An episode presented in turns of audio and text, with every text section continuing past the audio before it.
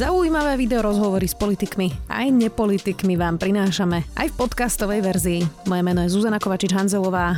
Vítajte pri relácii Rozhovory ZKH v audioverzii. Koaličná kríza stále pokračuje. Tentokrát sa začali šumy, že za ľudí by mohlo obísť SAS a za výmenu premiéra pokračovať v trojkoalícii. Bola by to kolosálna zrada, hovorí Janka Byto Ciganíková, ktorou už sedí v štúdiu Sme video. Ďakujem za pozvanie, pekný deň. Pani Ciganíková, v akom bode je teda momentálne tá koaličná kríza? Vyzerá, že sa to vlečie. A neviem, či vlečie, no tak uh, kratšie ani dlhšie to veľmi trvať nebude, jak do 24. Tak nejak sme s tým rátali, že to bude do 24. Do, v akom bode ste momentálne? Je to zamrznuté? Mm, čo chápete pod zamrznuté? Či ste teraz všetci na tých svojich pozíciách, ktoré ste si povedali? Netuším ako partneri, respektíve, nie že netuším ako všetci, no tak mm, mám pocit, že my sme úplne jasní, že tam vôbec uh, nie je čo vysvetľovať, že to je evidentné.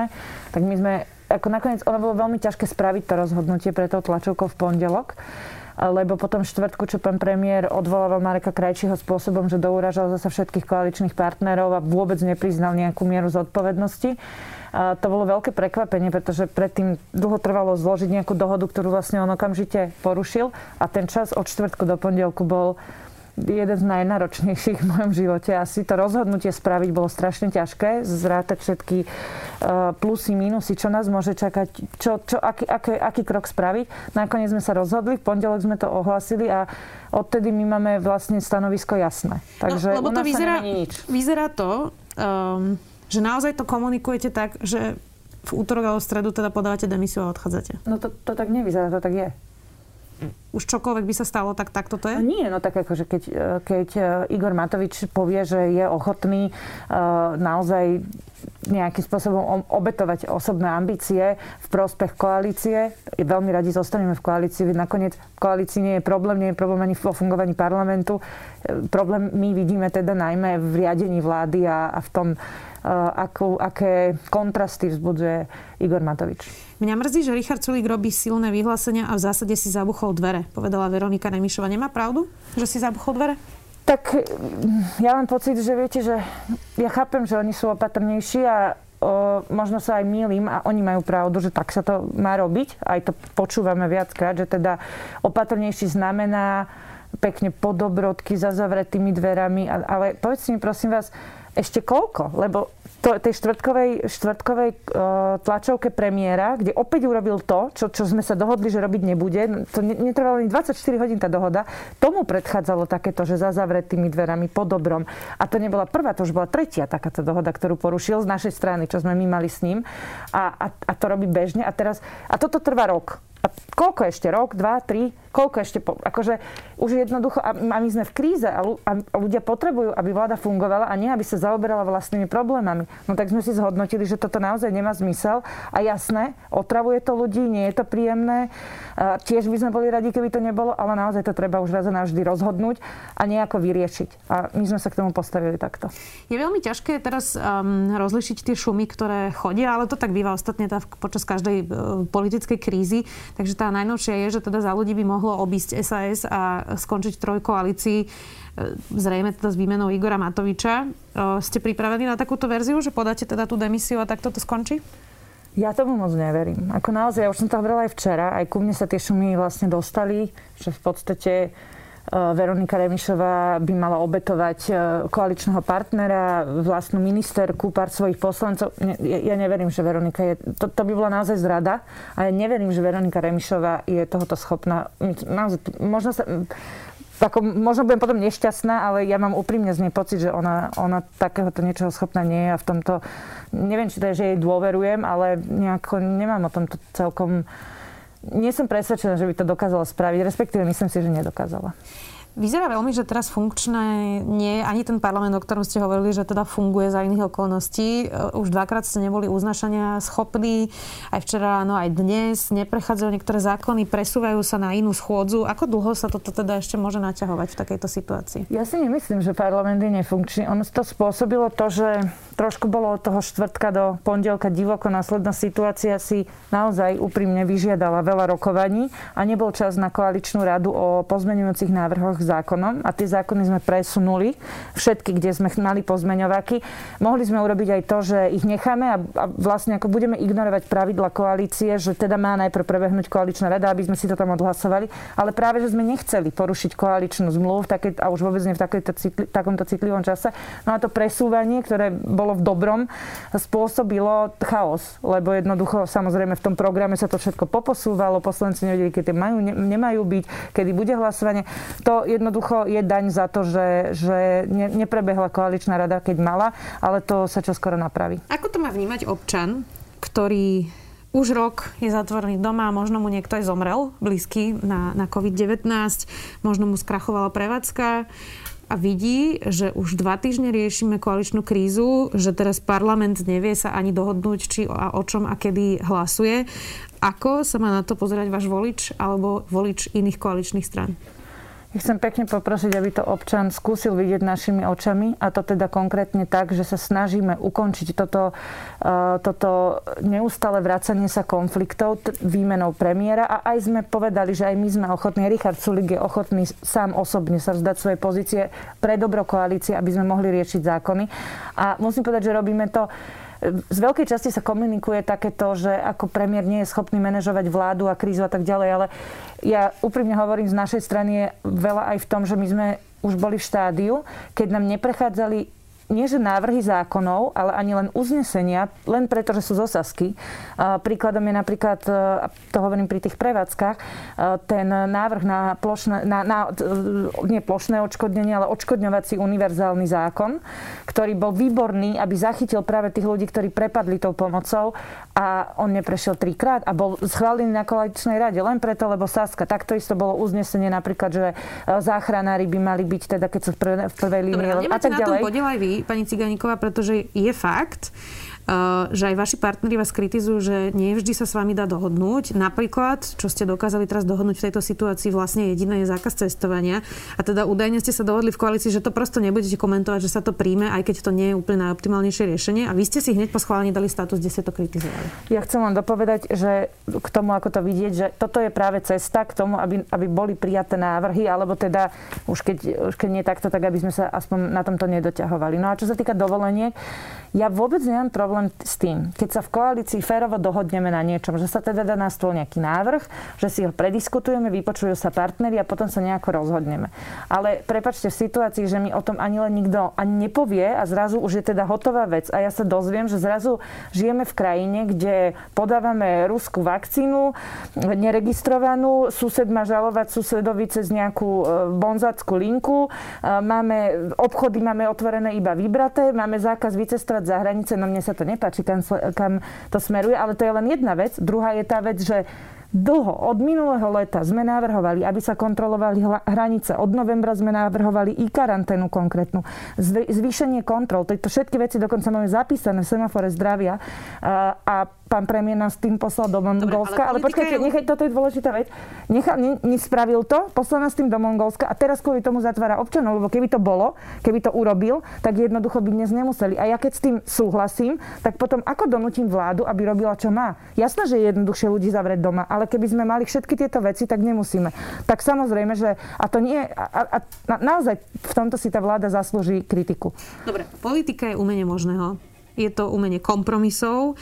Takže či to tak nie je, že síce schválujete veci, je to nejaký kompromis, ktorý nie je ideálny pre nikoho z tých partnerov a vy potom vlastne nie ste ochotní niesť zodpovednosť za možno aj nejaké nepopulárne riešenie a začnete to potom kritizovať napriek tomu, že to bol zrejme nejaký kompromis, ktorý ste si v koalícii dohadli. Opakujem, nemám problém nie zodpovednosť za nejaké kompromisy, dokonca za veci, ktoré nesúhlasím. Nie raz som v parlamente obhajovala návrh, ktorý, s ktorým ja som nesúhlasila, ale teda bol dohodnutý a bol férovo dohodnutý. Ale pokiaľ vyvstane riešenie, ktoré, ktoré nebolo reálne s nami prediskutované, s nami, myslím, poslancami, lebo tuto, myslím si, že ani naši ministri nejakým spôsobom nehlasovali proti, ale nedali, nedali nám to ani len vedieť a ja jednoducho nechcem byť nejaký hlasovací panačik v poradí, preto, lebo naozaj my nakoniec zmeníme tým ľuďom životy a ja ja si myslím, že tu bolo správne nastaviť zrkadlo a povedať, toto nie je správne opatrenie a správne je zariadiť tú i karanténu, tie kontroly, tie, to testovanie, to, čo hovoríme a, a nevzdať sa a neprestať na to tlačiť. A v iných prípadoch, teraz máme zrýchlené konanie, keď bolo treba, vedela som sa teraz aj v parlamente počas tejto schôdze, počas tohto napätia som, som sa vedela zastať aj Mareka Krajčího úplne objektívne. Uh, robila som... vakcín myslíte teraz? Ako? Pri nákupe vakcín myslíte, či? Myslím, som chcela povedať teraz. Ja som myslela, vystúpil proti nemu úplne nekorektne Marian Kotleba, tak som sa ja zastala Mareka Krajčího. Si myslím, že to absolútne nebolo na mieste. Ale áno, aj pri nákupe vakcín som robila dva výbory včera a predčerom, ktoré trvali dokopy 4 hodiny, kde som naozaj úplne podrobne zisťovala, čo sa stalo, čo sa udialo.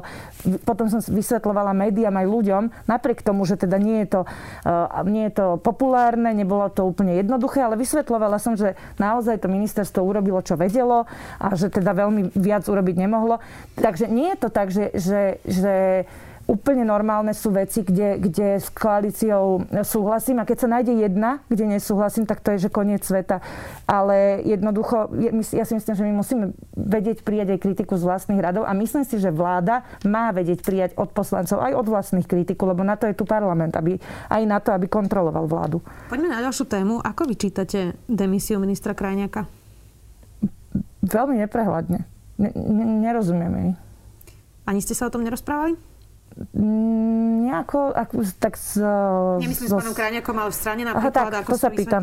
No, väčšina z nás tomu nerozumie, lebo zo Sme rodina sme to nepreberali vôbec, ale aj v rámci strany v podstate tá reakcia bola, že OK, že zbytočné, nerozumejú úplne, že na čo, ale dobre, akceptujeme. Je pravda, že to momentálne v koalícii vrie aj medzi Smorodina a Oliano práve pre zatknutie Vladimíra Pčolinského?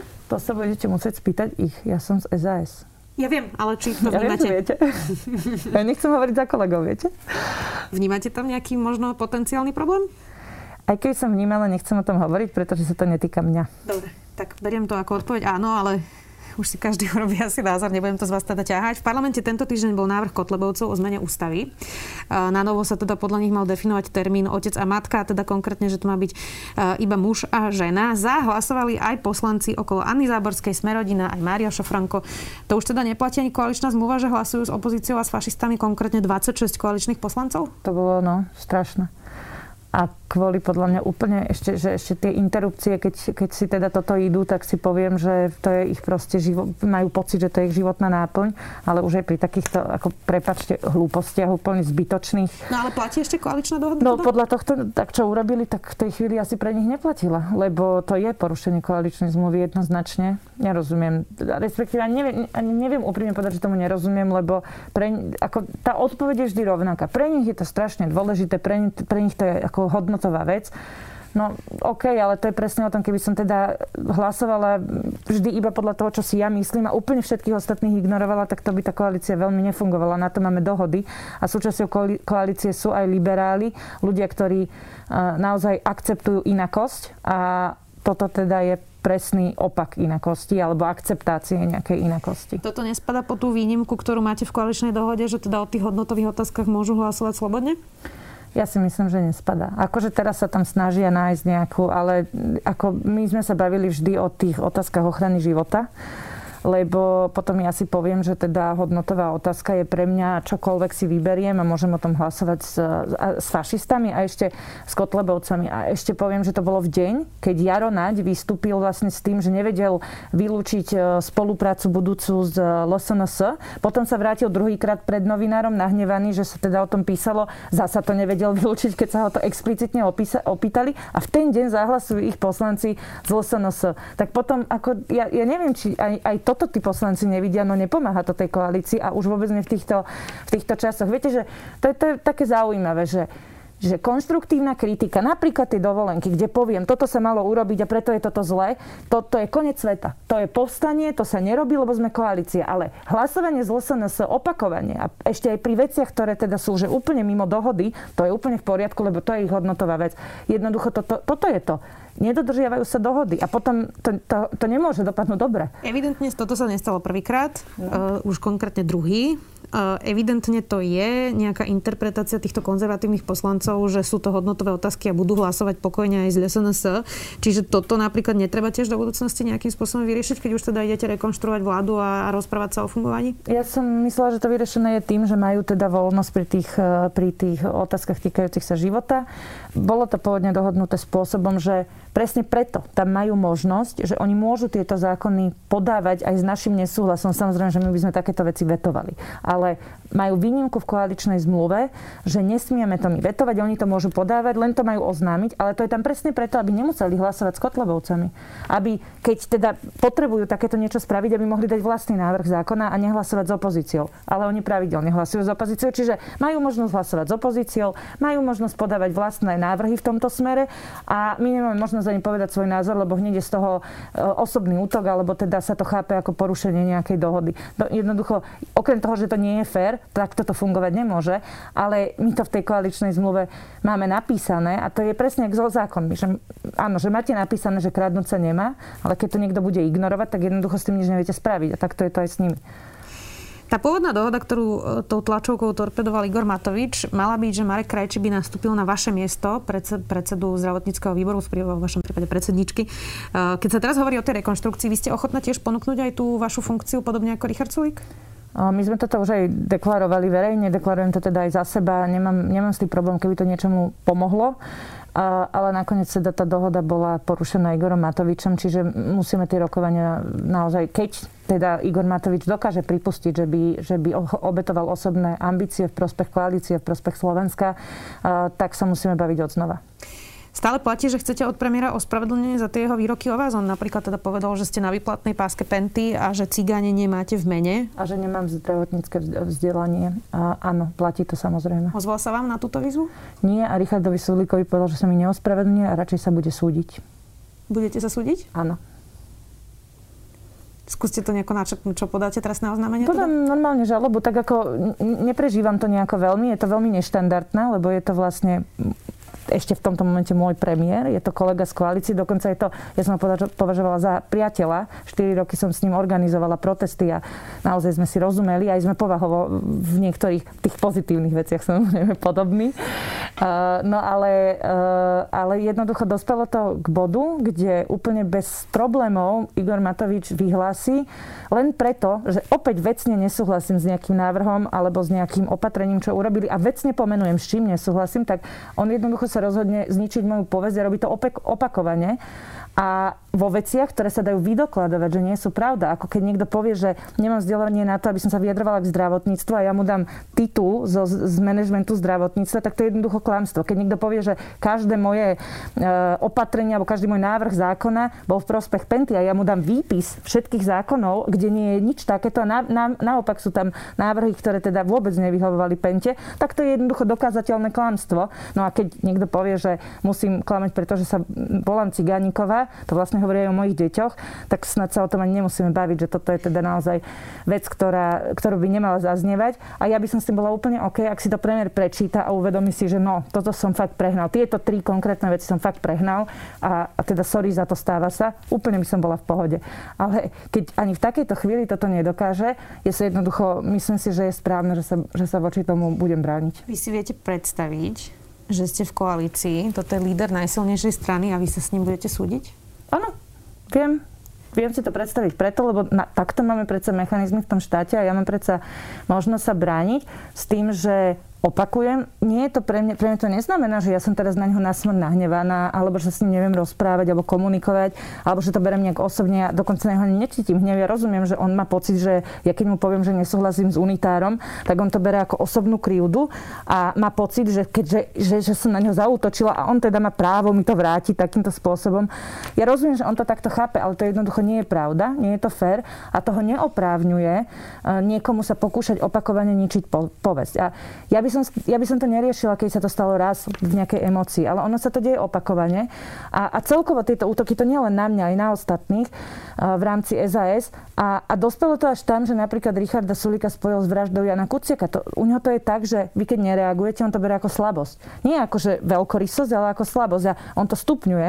No okej, okay, tak niektorí kolegovia si povedia, no tak on je taký a netreba ho brať vážne. A ja som si povedala, že dobre, že tak máme tu nejaký právny systém, máme tu nejakú, nejaké uh, kroky, ktoré môžem robiť na svoju, na svoju obhajobu a pokiaľ sa teda Igor Matovič neospravedlní, uh, tak ja ich urobím. Prečo by som ich neurobila? Neviem, ako to dopadne, nebude, nebude to znamenať, že sa nevieme porozprávať, ale tie kroky urobím. V akom horizonte tie kroky urobíte? Teda koľko mu dáte ešte na ospravedlnenie? Ten čas už vypršal, čiže on to mal niekde do minulý týždeň sa mal ospravedlniť, takže bude to v najbližšej dobe. Podáte trestné oznámenie? Áno. Ako to vlastne teraz so Sputnikom? Uh, on sa ešte teda testuje, ale bola debata, že teda ako to píchať, kto to bude za to zodpovedať, uh, kto bude zodpovedať napríklad za ľudí, ktorí budú mať vedľajšie účinky alebo nejaké vážne následky, keďže to nie je schválená vakcína. Takže tento formálny proces je v akom štádiu?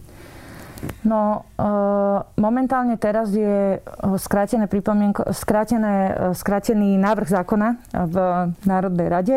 Akurát dnes, dnes prešlo skrátenie. Tam sa rieši to, že v podstate sa, vy, sa, sa vyberá zo zákona veta, kde sa hovorí o tom, že má byť zodpovedný lekár a zároveň sa tam uh, dopisuje alebo, alebo pridáva informácia o tom, že zodpovedný za prípadné vedľajšie účinky a za odškodnenie za ne bude štát. No ja osobne mám s tou, s tou prvou som OK.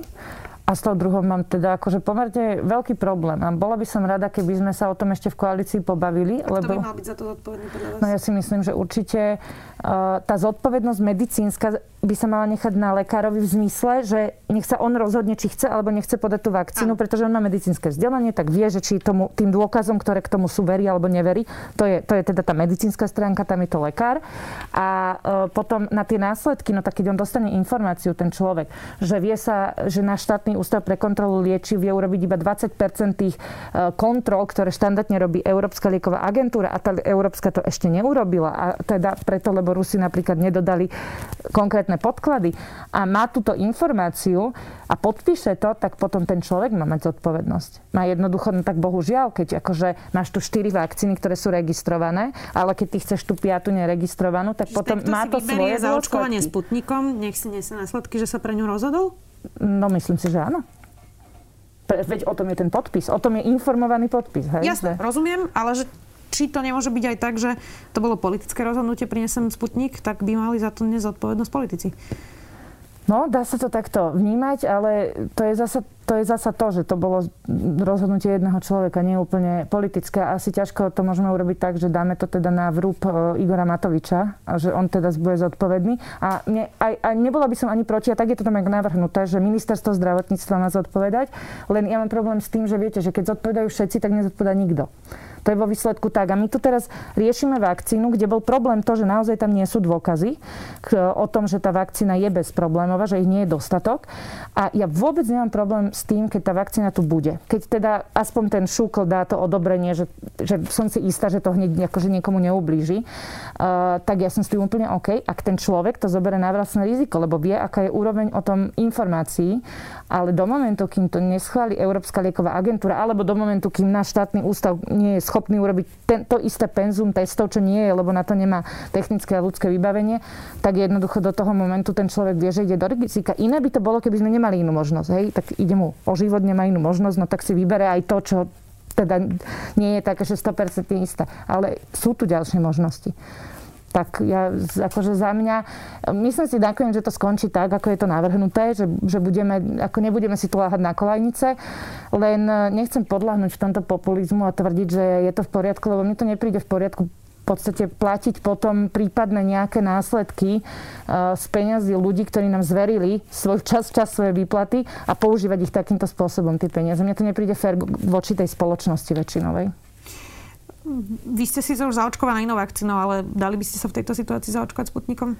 Nie, lebo mám iné možnosti. Ja som sa, ja to chcem povedať, dala zaočkovať AstraZeneca, preto, lebo teraz je o tom diskusia. A to som si teda, ja rozumiem, že, sú, že, že teda môžu byť nejaké pochybnosti, ale dá sa zistiť.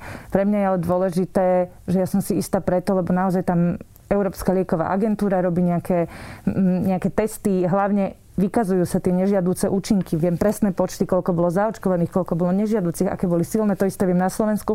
Toto o Sputnikovi neviete zistiť. V 40 krajinách vy sa nedopátrate v jedinej krajine o, o k nejakej štatistike vedľajších účinkov, alebo, alebo vôbec nejakých. Lebo ja som si tiež povedala, však na, na miliónoch ľuďoch to už akože skúsili, no tak keby to bolo nebezpečné, tak uh, by, už, by sme mali o tom informáciu, lenže oni nie sú. A mne to, ja, ja som tomu neverila až do toho včerajšieho, predčerajšieho výboru, keď som sa na toto pýtala riaditeľky štátneho ústavu kontro, pre kontrolu liečiv, že, že, že veď musíme mať už nejaké výsledky, nejaké dôkazy.